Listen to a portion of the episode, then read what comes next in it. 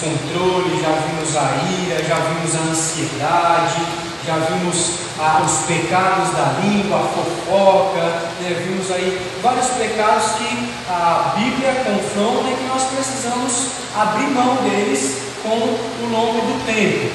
E hoje nós vamos estudar mais um pecado que nos afeta por principalmente vivermos nesse mundo, que é o pecado do mundanismo. E nós já vamos entender melhor o que é esse pecado, do que é que se trata e será que a Bíblia realmente fala sobre ele. E como nós já estudamos e já vimos aí ah, no início de Gênesis ali o pecado, a queda de Adão e Eva, nós sabemos que ah, no decorrer daquele tempo o pecado entrou no mundo e só foi se intensificando. O primeiro menino que nasceu da barriga de Eva foi o primeiro assassino e por aí vai. Muitos pecados foram acontecendo e com o avanço da humanidade nós vemos que os homens, as mulheres acabam cada vez mais tornando os pecados piores. Nunca né, se imaginou de um irmão matar outro irmão. Lá no começo de tudo isso aconteceu. Com o desenrolar do tempo, os filhos estão matando os pais, os pais estão matando os filhos, o marido trai a mulher. É só pecados ruins, pecados que desagradam a Deus e pecados que afetam uns aos outros. E quando a gente olha aí para a televisão, para alguns desenhos, para alguns filmes que surgem, nós vemos o mal, o pecado escancarado nos filmes também. Esse primeiro personagem aqui está com a, a, o rosto maquiado de palhaço, né? É o Coringa, é um vilão né, dos filmes, um vilão que luta contra o Batman e ele mostra de forma escancarada a maldade. Ele mata as pessoas quando ele quer, de forma trágica, e ele mostra ali um vitimismo. As pessoas tratam ele mal, ele é xingado, brigam com ele, e por esse tratamento com as pessoas, ele desculpa isso fazendo mal para os outros também, matando os outros também. Esse outro personagem ali é um personagem mais antigo do desenho, que chama Dick Vigarista, né? Que é daquela corrida, que é um desenho que tinha vários corredores de carro, e esse a Dick Vigarista, ele fazia de tudo para ganhar vantagem em cima dos corredores.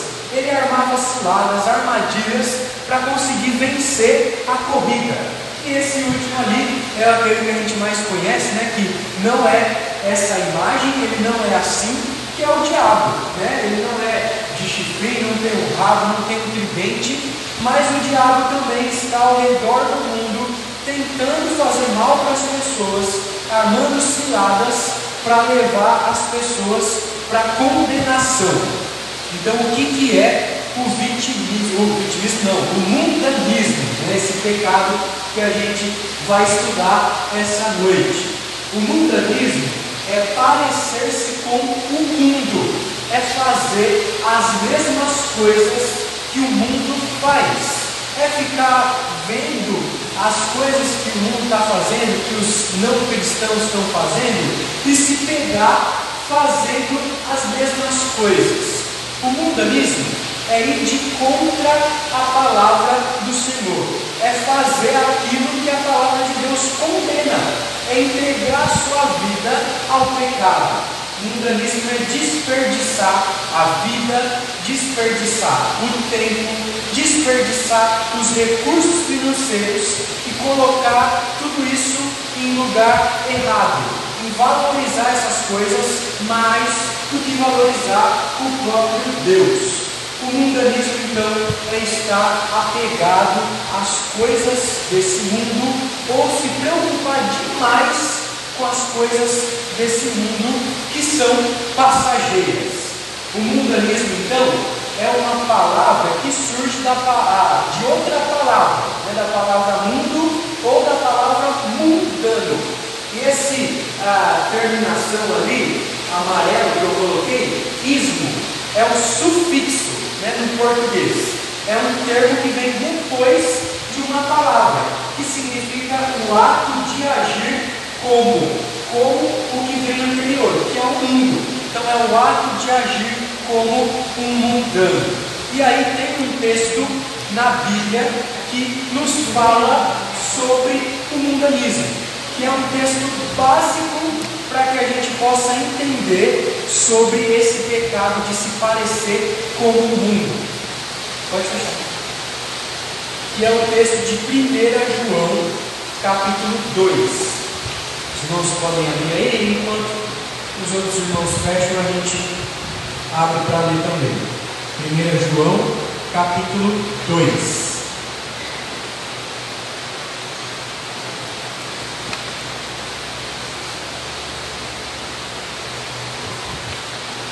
Esse é o texto que nós vamos refletir um pouco a mais durante essa noite, mas vamos abrir outros textos no decorrer do estudo. primeira João, lá no finzinho da Bíblia, capítulo dois, versículo quinze até o versículo dezessete. E aí nós vamos ler cada versículo e entender o que é que esse texto está nos dizendo. primeira João dois, quinze a dezessete.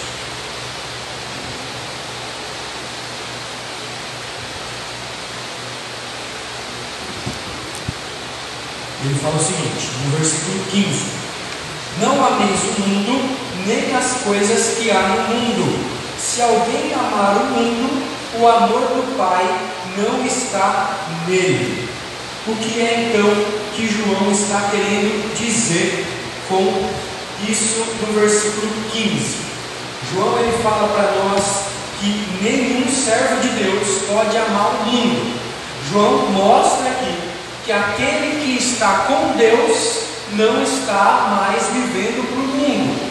João está mostrando para nós aqui que o amor que nós dedicamos a Deus tem que ser exclusivo. Ele não divide a glória, o nosso amor, com ninguém. Nós não podemos viver uma vida dividida, que é aquele tal crente Raimundo, que a gente sempre fala, né? O pé na igreja e o pé no mundo. Não dá para viver essa vida dividida. Que João está mostrando para nós é que aquele que ama o mundo não tem o amor do Pai. Aquele que diz que segue a Deus, que é de Deus, mas só pratica as coisas do mundo, não tem o amor do Pai, não desfruta de, do amor do Pai e não manda, não demonstra esse amor ao Pai. João está mostrando para nós então que a salvação, a regeneração, essa obra de transformar do novo nascimento na nossa vida, resulta então, tem que mostrar para nós, nós devemos viver assim, de parar de agir como um mundano. O crente não pode agir como o vizinho descrente. O crente não pode cometer os mesmos pecados que o vizinho que não conhece a Deus comete. João está mostrando para nós aqui que amar o mundo é um desperdício, porque se nós formos transformados por Deus, nós já temos tudo que nós precisamos. Então o mundanismo é isso, amar o mundo, viver conforme o mundo, não dedicar esse amor a Deus. Então se está preso no mundo, talvez você não se entregou por inteiro. É isso que João está querendo nos dizer. Se nós estamos presos no mundo, só vivemos por prazer do mundo, conquistar coisa do mundo, talvez nós ainda não nos entregamos ao Senhor Jesus. Olhem no versículo dezesseis, aí o que é que a João nos diz. É, pode ler para a gente, Fernanda? O versículo dezesseis. primeira João dois, dezesseis.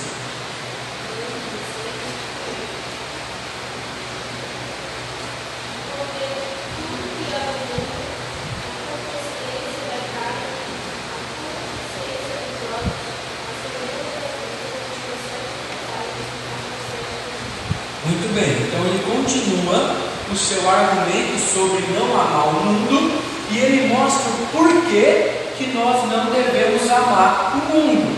Ele diz que todas essas coisas que ele citou, nós já vamos entender o que é, essas coisas não vêm do Pai, mas vêm do mundo. Toda a cobiça, todo o desejo desenfreado por prazeres do mundo, por coisas boas que o mundo tem a nos influenciar, a nos dar, que não agrada ao Senhor, é então mundanismo. O que é que ele está dizendo então? O que é que tem no mundo? Em primeiro lugar, ele fala da concupiscência da carne. O que é que é essa concupiscência da carne?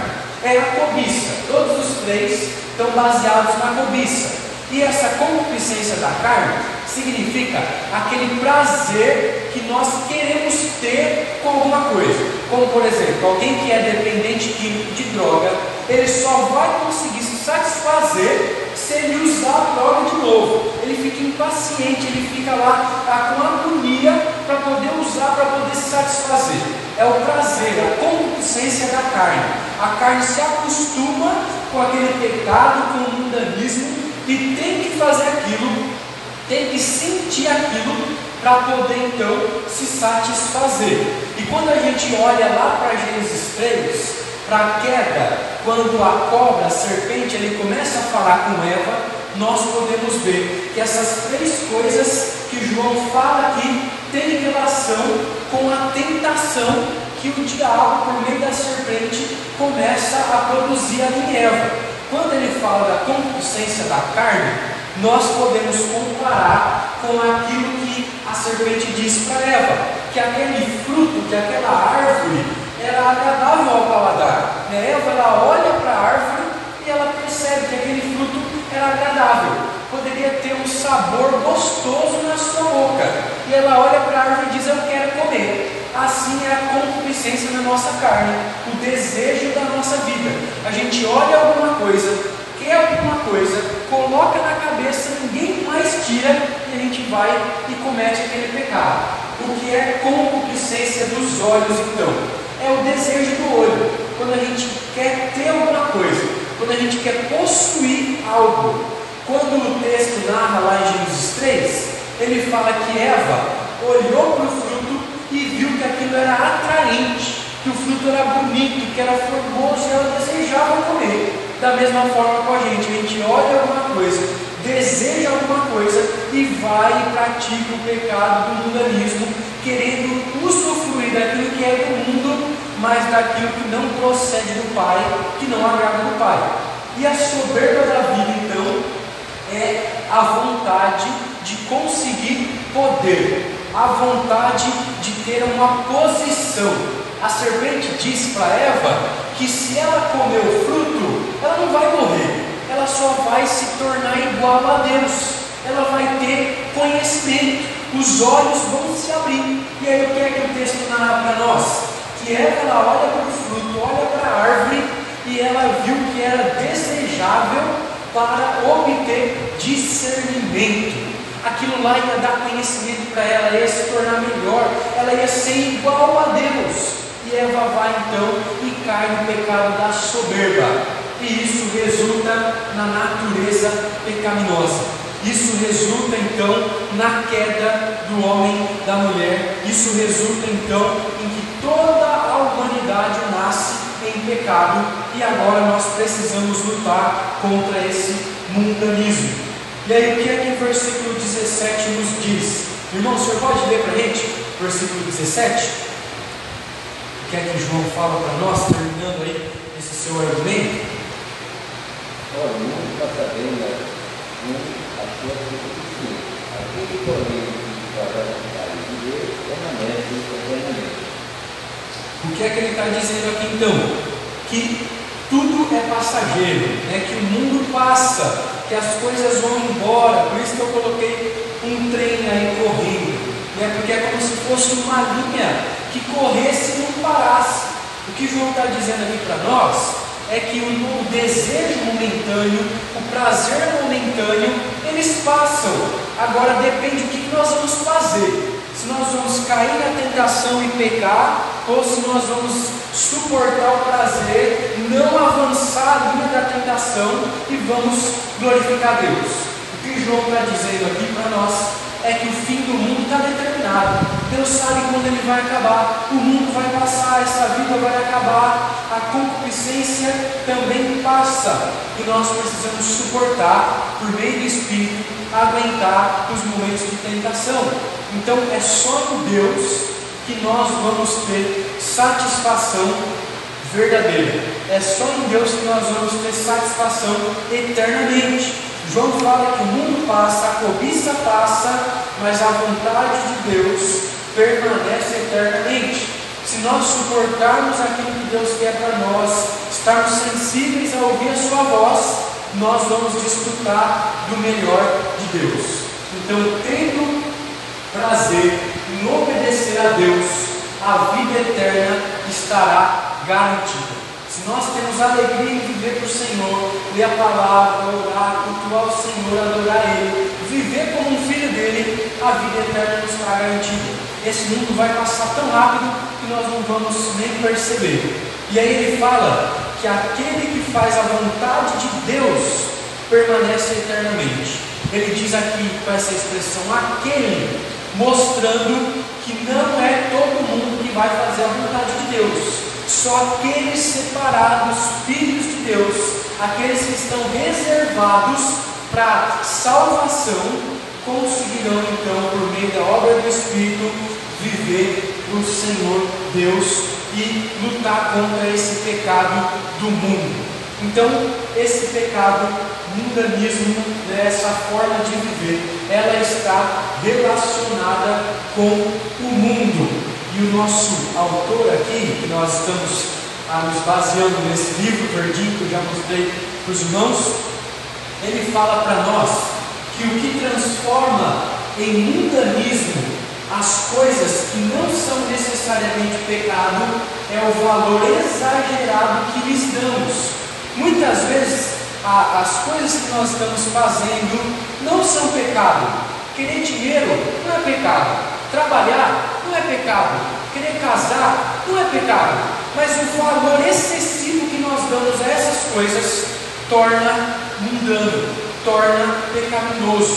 A pessoa fica viciada em ganhar dinheiro, a pessoa fica viciada na imoralidade, a pessoa fica viciada em uma pessoa, se prende a uma pessoa, não vive sem ela, a pessoa fica viciada em mentir, a pessoa fica viciada em tantas coisas que na verdade não afetam tanto a vida, por quanto usadas no exagero podem então se tornar pecados que acabam com a nossa vida. O apóstolo Paulo, assim como o apóstolo João, também nos fala sobre esse pecado. Eu vou convidar os irmãos para abrirem comigo lá em primeira Coríntios e depois em Colossenses. Vou pedir para a Vitória ler para a gente, primeira Coríntios sete, trinta e um. Depois nós vamos ler Colossenses três, dois, para ver que a Bíblia, de forma geral, fala sobre esse pecado do mundanismo, da cobiça, da concupiscência, da carne, dos olhos e da soberba. E os que se utilizam do mundo como se dele não usassem, porque a aparência deste mundo passa. O que é que o apóstolo Paulo está dizendo aqui? Ele está relatando alguns há problemas com relação ao casamento, e ele cita alguns exemplos aqui, e ele fala que tem muitas pessoas que vivem no mundo, se utilizam do mundo, estão caindo em pecado, sem saber, sem achar, sem pensar que não se utilizam dele, achando que está tudo bem, achando que não tem problema viver no mundo, fazer os prazeres, viver na loucura dessa vida, achando que a aparência do mundo passa, então eu vou desfrutar, eu vou poder fazer o máximo que eu puder para ter alegria, para ter prazer nessa vida. Só que ele está condenando essas coisas. Ele está condenando essa pessoa que vive no mundo, desfrutando do mundo, achando que não está desfrutando, achando que está tudo bem. E em Colossenses, os irmãos podem abrir comigo, depois de Filipenses, para a gente ver o que é que ele orienta então a igreja de Colossos a fazer em relação a esse problema. Colossenses capítulo três, versículo dois, diz o que? Pensai nas coisas lá do alto, não nas coisas aqui da terra.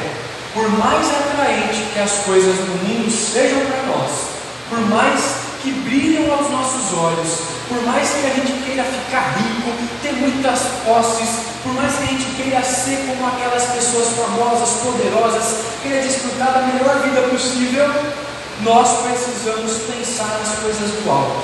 Precisamos lembrar que o nosso lar não é aqui.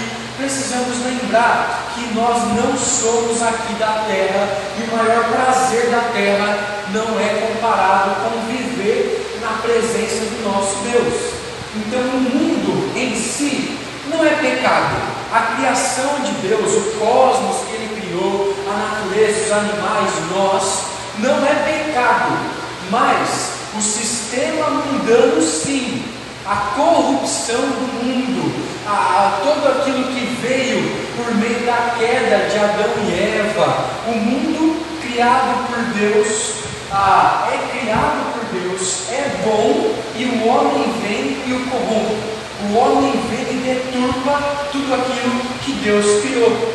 Então a infecção vem por meio do pecado de Adão e Eva. Nós sabemos que nós nascemos corrompidos, nós nascemos em pecado, nós nascemos manchados, e todas as nossas obras são ali ah, contaminadas pelo pecado. Aquilo que nós fazemos tem resquício de pecado, e por nós, por mais que somos salvos, por mais que conhecemos a palavra, cultuamos ao Senhor, nós convivemos com pessoas mundanas. Nós convivemos com pessoas que cometem pecados escandalosos, mas que cometem pequenos pecados também, que muitas vezes nós não damos muita atenção. As pessoas que estão ao nosso lado, elas também pagam os seus impostos, elas também limpam a casa, varrem a calçada, evitam pecados escandalosos. E muitas vezes esse é o motivo de nós nos tornarmos mundanos também, porque nós nos relacionamos com pessoas que são mundanas, e a gente olha para aquelas pessoas e vê, poxa, essa pessoa não é da igreja, mas ela tenta viver de uma forma correta, ela tenta praticar uma vida boa, uma vida que a promova benefício para as outras pessoas, e muitas vezes é por isso que nós aceitamos, porque nós convivemos mais com essas pessoas incrédulas do que olhar para as coisas do alto, do que desfrutar da adoração a Deus, desfrutar do relacionamento com o Senhor.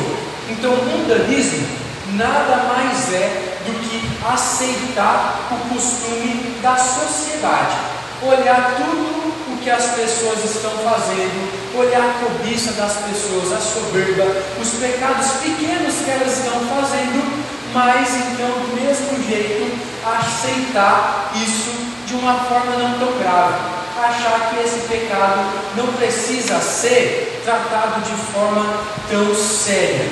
E aí eu coloquei alguns pecados só que a gente aceita no nosso meio, né, que eu já percebi, né, nesse tempo que a gente está morando aqui, e a gente acha que não é problema. A gente acha que não tem nenhuma dificuldade em fazer essas coisas. Quais são esses tipos de pecado? Como, por exemplo, comprar madeira ilegal. Ninguém acha problema comprar madeira ilegal, mas a madeira é ilegal. É, já está dizendo o nome que não foi feito o trabalho dentro da lei para que a gente pudesse usufruir. E às vezes a gente quer pagar mais barato por uma coisa, sendo ilegal, não quer pagar o caro fazendo o correto. Então a gente tem que prestar atenção, porque muitas vezes a gente faz umas coisinhas que a gente acha que não tem problema, mas são coisas que só os mundanos fazem. Outra coisa, né, que ah, eu percebo também, que é muitas vezes a gente quer tentar arrumar algum conhecido, né, que tem influência na política, na área da saúde, para poder resolver os nossos problemas. Às vezes quando a gente tem um problema grave, né, de financeiro, de saúde, que precisa arrumar na nossa casa, que precisa mudar na cidade, a gente vai logo procurar um vereador que a gente conhece, algum secretário dentro, para poder fazer uma melhoria para a gente ser beneficiado, enquanto tem muita gente que também precisa ser beneficiado. A gente nem olha é que tem uma fila, que tem uma ordem da prefeitura para poder cuidar da cidade, tem uma lista de espera no SUS, que tem tanta coisa para acontecer e a gente quer passar na frente, a gente quer impaciente, a gente quer para hoje, sem perceber que é necessário que o cronograma aconteça. Muitas vezes também a gente compra filme, né, ilegal, né? Tem um monte de vendedor em Castanhal, Santa Isabel, com aquelas banquinhas de um monte de D V D, né, pirata, que eles copiam lá e vão vendendo mais barato, que a gente compra, né, para usar sem dar crédito para o tanto de dinheiro que foi necessário para fazer o filme, para produzir lá todo aquele cenário, quantos milhões foram gastos, investidos, e a gente vai lá e paga só cinco reais na pirataria para poder assistir um filme que foi gasto bilhões de reais para poder produzir. E às vezes também a gente compra roupa, né, de marca boa, mas falsificada, né, aqueles shorts de esporte, camisa ou roupa feminina que custa muito caro, e a gente, ah, não, eu posso comprar mais barato ali na esquina, né, eu posso comprar ali mais barato daquela pessoa que vende, que são pecados, né, porque as marcas produzem, precisa fazer de um material bom, a marca é cara, e a gente vai lá e desvaloriza todo o valor do empregado, todo o valor da marca e compra as coisas falsificadas. Então o pecado do mundanismo é isso, a gente olha que todo mundo está fazendo, então eu vou fazer também, não tem problema, né? Se todo mundo está fazendo assim, é mais fácil, é mais rápido, eu vou fazer também. Só que muitas vezes a gente não quer pagar o preço e ser cristão. Muitas vezes a gente não quer mostrar que os cristãos têm que fazer o certo, que os cristãos não vivem com base nesse mundo. Por mais que algo seja óbvio, a gente não pode fazer também. Eu já falei uma frase aqui várias vezes, que o que é certo continua sendo certo, se ninguém faz. E o que é errado continua sendo errado se todo mundo está fazendo. A gente não pode dizer, ah, todo mundo está fazendo, eu vou fazer também, porque pode ser pecado, pode ser errado, e a gente não pode deixar de fazer o que é certo, porque ninguém está fazendo. Então a gente precisa parar e observar dentro da nossa vida, o que é que a gente está vivendo, o que é que a gente está fazendo, como é que a gente está vivendo, para poder perceber que às vezes passa alguns pecados rapidamente na nossa vida, sem a gente perceber, e a gente então não dá muito valor. Vou passar um pouquinho aqui, por causa do nosso horário, para a gente não se atrasar muito, e a gente tem falado um pouco aqui no ano passado, já tem lembrado um pouquinho sobre a idolatria, e o mundanismo, ele pode gerar a idolatria. Mas não é simplesmente a idolatria, né, de adorar deuses falsos, santos, feitos ali por mãos, mas é também aquela síndrome, é aquele sentimento, é aquele desejo de se tornar reconhecido, de se tornar bom, é aquela sensação que a gente cria de começar a valorizar mais algo do que a Deus. João Calvino, né, que é um dos pais da nossa doutrina, ele fala que o coração humano é uma fábrica de ídolos. Nós constantemente estamos criando ídolos,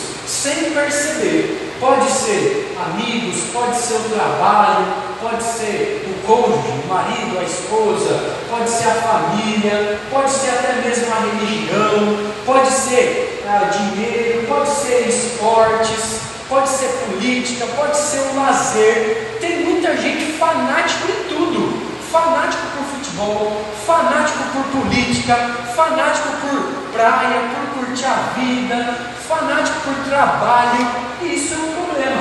O mundanismo causa isso em nós, quando a gente acha que as pessoas ao nosso lado estão batalhando, estão lá trabalhando para conseguir algo melhor, estão vivendo disso, a gente acha que não tem problema também.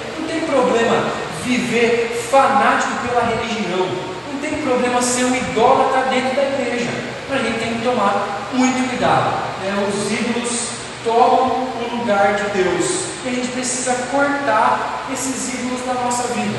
Precisa ver se estamos desejando sentir o prazer da nossa carne, se os nossos olhos estão olhando na onde não deveriam olhar, e se nós estamos agindo com soberba, com avareza, querendo muito de Deus, mas vivendo totalmente longe desse nosso Deus. E aí, no nosso livro também, ele fala que nós usamos as coisas do mundo, mas elas não devem se tornar importante demais para nós. Nós estamos nesse mundo, nós compramos, nós vendemos, nós trabalhamos, nós temos dinheiro, nós usamos dinheiro, nós comemos a comida que é feita no mundo, mas essas coisas do mundo não devem se tornar importante demais a ponto da gente idolatrar essas coisas. Nós só usamos as coisas, usamos o dinheiro. Não somos escravos do dinheiro, não somos escravos da comida, não somos escravos do trabalho, dos amigos, da família, do lazer, do divertimento, da farra. Nós não podemos ser escravos dessas coisas. E quando nós olhamos para os mandamentos que Deus dá para o seu povo, lá dentro dos dez mandamentos, ele claramente diz: não terão, não farão outros deuses além de mim, não terão outro Deus além de mim. Não farás para si imagens ou escultura de representação de outros deuses ou até dele mesmo. Deus não deseja ser representado por imagem. Nós já vimos aqui que uma imagem não representa Deus por completo. Uma imagem pode representar uma característica de Deus, mas Deus é muito grande, tem muitos atributos para poder ser representado por uma imagem de barro, de cimento. Então, quando nós criamos ídolos, quando nós vivemos de forma mundana, nós estamos dizendo que Deus é menor do que o nosso prazer, de que o nosso prazer tem que ser desfrutado de uma forma tão grande que Deus pode ser deixado de lado. Nós estamos dizendo então que nós precisamos mais de qualquer outra coisa do que Deus. Isso é o mundanismo, olhar para aquilo que nós podemos desfrutar no mundo e achar que nós precisamos mais daquilo do que de Deus. Mas o apóstolo Paulo fala ali em Colossenses, o Senhor Jesus também nos diz lá em Mateus seis, trinta e três, que as coisas do alto, as coisas de cima, devem ter muito mais valor para nós. As coisas espirituais, como a Bíblia, a oração, o Evangelho, a obediência a Deus, o cumprimento da evangelização, da grande comissão, todas essas coisas devem ser mais valorizadas. E acima de tudo, o próprio Deus. Quem é amigo de Deus não é amigo do mundo, não tem prazer no mundo, não usufrui mais dessas coisas do que o relacionamento com o próprio Deus.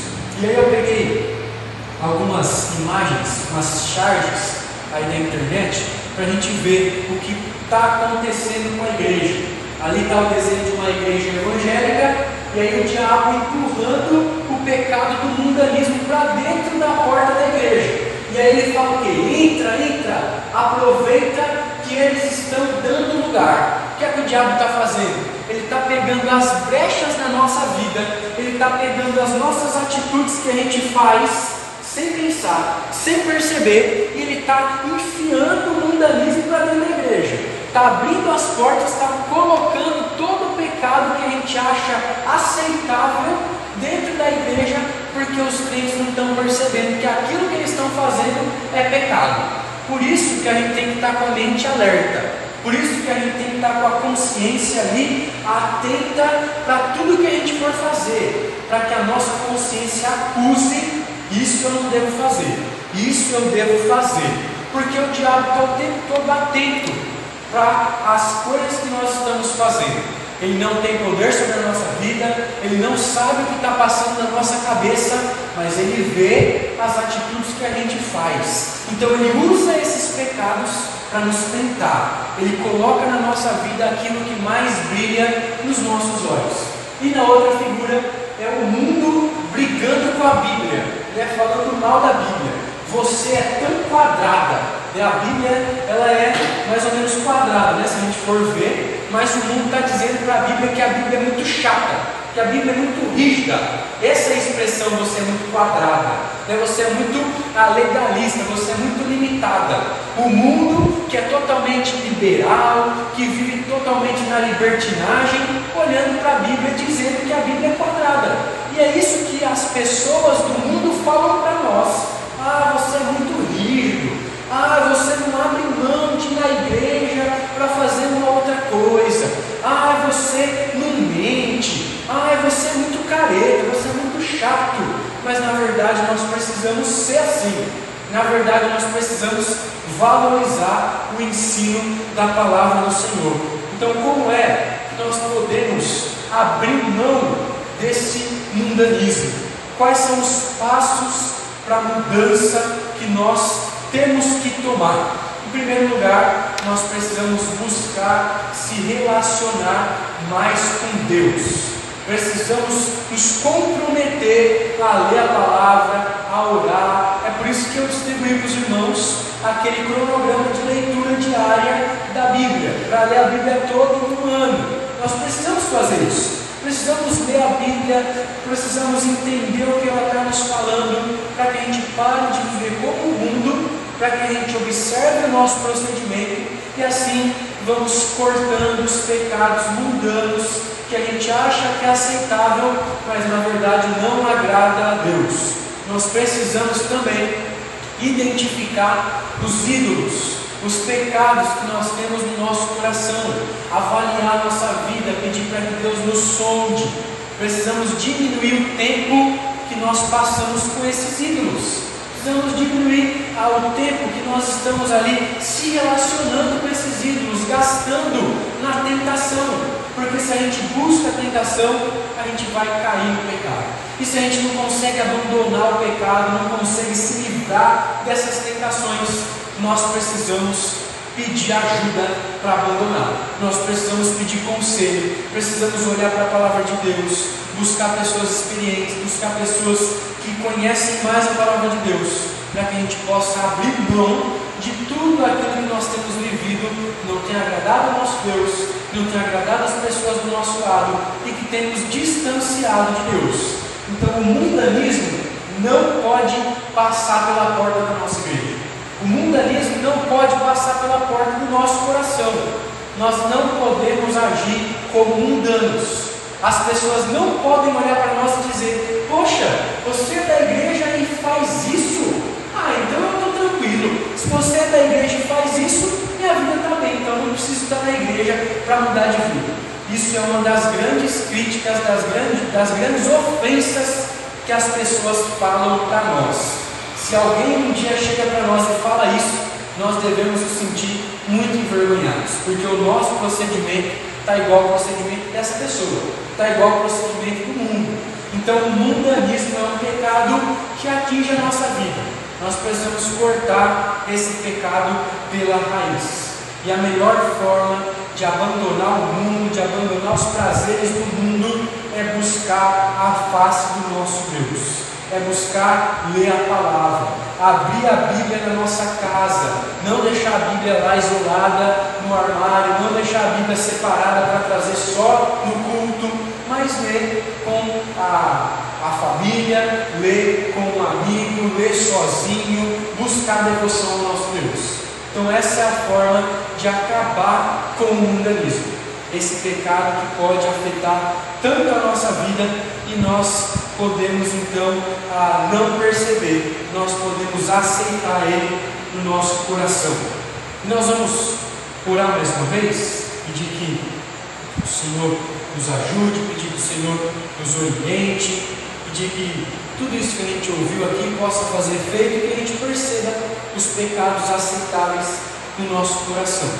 Vamos falar com o nosso Deus. Bondoso Deus, amado Senhor, muito obrigado porque a Tua palavra mais uma vez nos orientou e nós recebemos severa orientação da parte do apóstolo João, lá no capítulo dois, de que nós não podemos amar o mundo, e pedimos que o Senhor nos ajude a termos desgosto daquilo que fazemos aqui que não agrada ao Senhor. Nos ajude a ter desgosto dos nossos ídolos, daquilo que tem preenchido a nossa vida, daquilo que tem atrapalhado o nosso serviço ao Senhor. Nos ajude, Deus, a abandonar de uma vez por todas aquilo que tem, Deus, tirado o nosso foco do Senhor, aquilo que tem nos feito esquecer da oração, aquilo que tem nos feito esquecer da Tua Palavra. Nos ajude a nos firmar no Senhor, nos ajude a buscar a Tua face, nos ajude a buscar os exemplos do Senhor Jesus na Palavra, nos ajude, Deus, a ler a Tua Palavra todos os dias desse ano. Não nos deixe negligenciar a Tua Escritura, que é tão boa, que é perfeita. Não nos deixe ah, esquecer da Tua vontade, que é agradável à nossa vida, que traz paz, que nos mostra o Seu grande amor. Nos ajude de forma fiel, de forma ousada e corajosa a viver por causa do Teu nome. Nos lembrar do Senhor em todo momento, viver do Senhor, pregar a Tua palavra, mostrar-nos exemplo de como devemos proceder no mundo, como devemos proceder no sofrimento, de como devemos proceder também na alegria. Nos ajude, Deus, a honrar o Seu nome, nos ajude, Deus, a amar mais o Senhor do que esse mundo, amar mais o Senhor do que as coisas que desfrutamos e conquistamos nesse mundo. Muito obrigado porque podemos estudar sobre esse pecado, muito obrigado porque o Teu Espírito nos auxilia a vencer esse pecado na nossa vida. Essa é a nossa oração, Deus. Pedimos que o Senhor nos perdoe por estar muitas vezes criando ídolos, muitas vezes nos prendendo a coisas que não devemos nos prender. Nos ajude a ter força para abandonar tudo isso, buscar ajuda, buscar discernimento, discernimento do Senhor, para poder, Deus, nos aperfeiçoar dia a dia a Tua santidade. Nós pedimos tudo isso e agradecemos ao Senhor, em nome do nosso Senhor e Salvador, Jesus Cristo, é que nós oramos. Amém. Então nós estamos encerrando aqui, meus irmãos, mais este culto ao Senhor. Espero que tenha sido proveitoso os irmãos, esses estudos. Convide aí pessoas para ouvir sobre o pecado. É sempre bom e ruim ouvir sobre o pecado, né? Bom porque a gente entende o que é pecado e é desafiado a abandonar, e é ruim porque confronta a nossa vida, né?